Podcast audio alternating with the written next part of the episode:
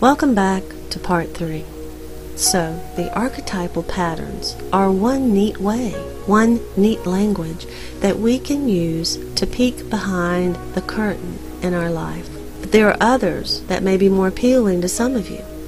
For example, these same energy patterns that we're talking about here, these archetypal patterns, can also be viewed in the Mandelbrot fractals, which are everywhere, permeating everything that is.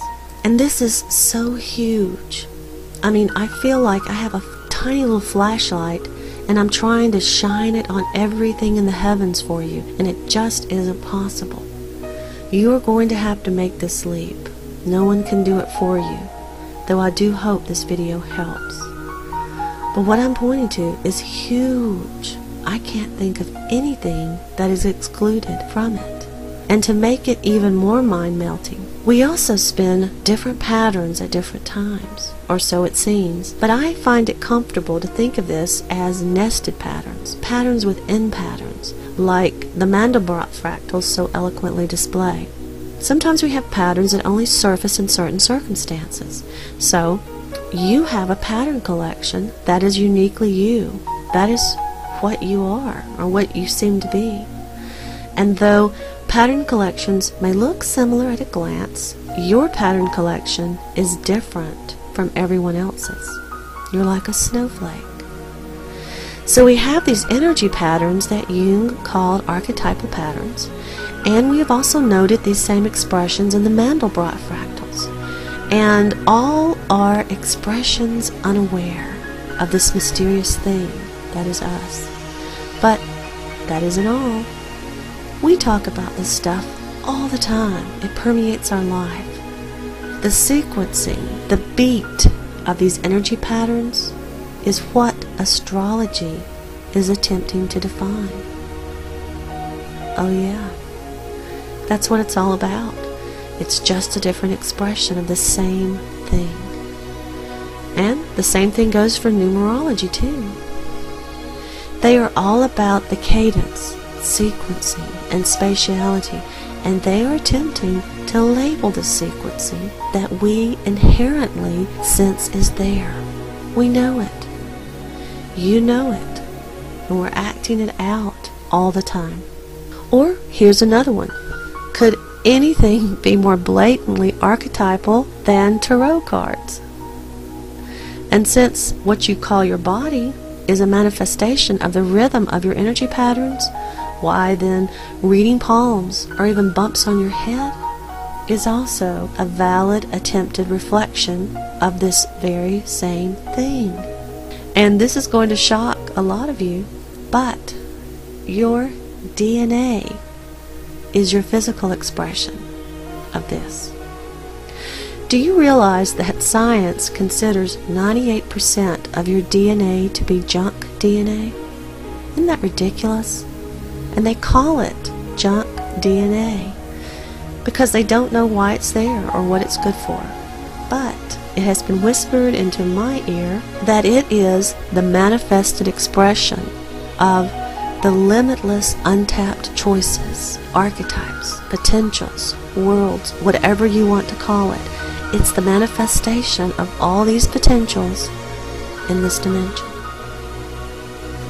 I know what a scientific scandal, huh? And we could go on and on about this, but that's all I'm going to say about it here. But I'll try to go into it more deeply in another video, and you can wait and crucify me then if you like. So, why I'm scandalizing, these patterns are also what lie behind the bigger picture of the twelve disciples of Jesus. They were all pieces of Him, as is your world. These patterns that surround us and we call our world are a collection of markers. They denote us, the seasons, the planets, the seeming passing of time, of everything, so that there seems to be anything. Otherwise, there wouldn't. Now, I know many of you are exploring the concept of your chakras, but you may not have realized that your chakras are yet another symbolic expression of what we're talking about. Your chakra is like this metaphorical instrument that plays your patterns, your tunes, these rhythms that you are, not unlike a flute. And when these things we call chakras are open and fully able to play, then any song is ours to play. Any energy pattern is ours to spin. But if some are clogged or closed, then we're limited in what we may play at that time. We don't have the range we're supposed to have. Do you see? So, whether we're talking about Jung's archetypal patterns, or the mathematical but gorgeous Mandelbrot fractals, or astrology, or numerology, or tarot cards, or palm reading, or the 12 disciples of Jesus, or the seasons of the year, or your various chakras, or even your DNA. All of these things are just us using different languages but trying to point to this one thing that is so hard to point to. But that's what we're trying to do.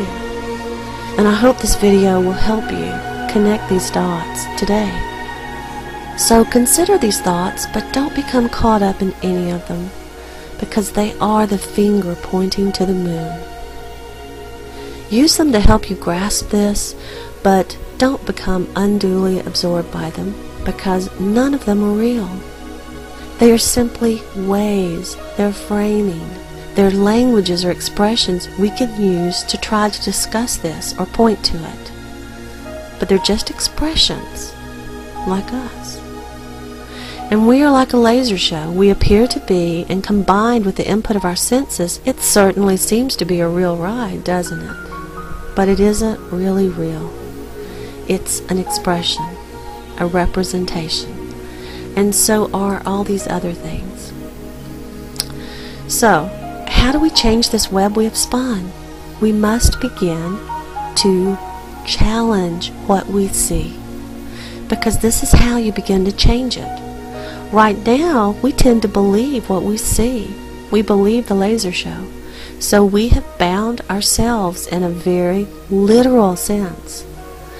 To begin to make changes, we must first recognize it for what it truly is exceptionally fluid and changeable.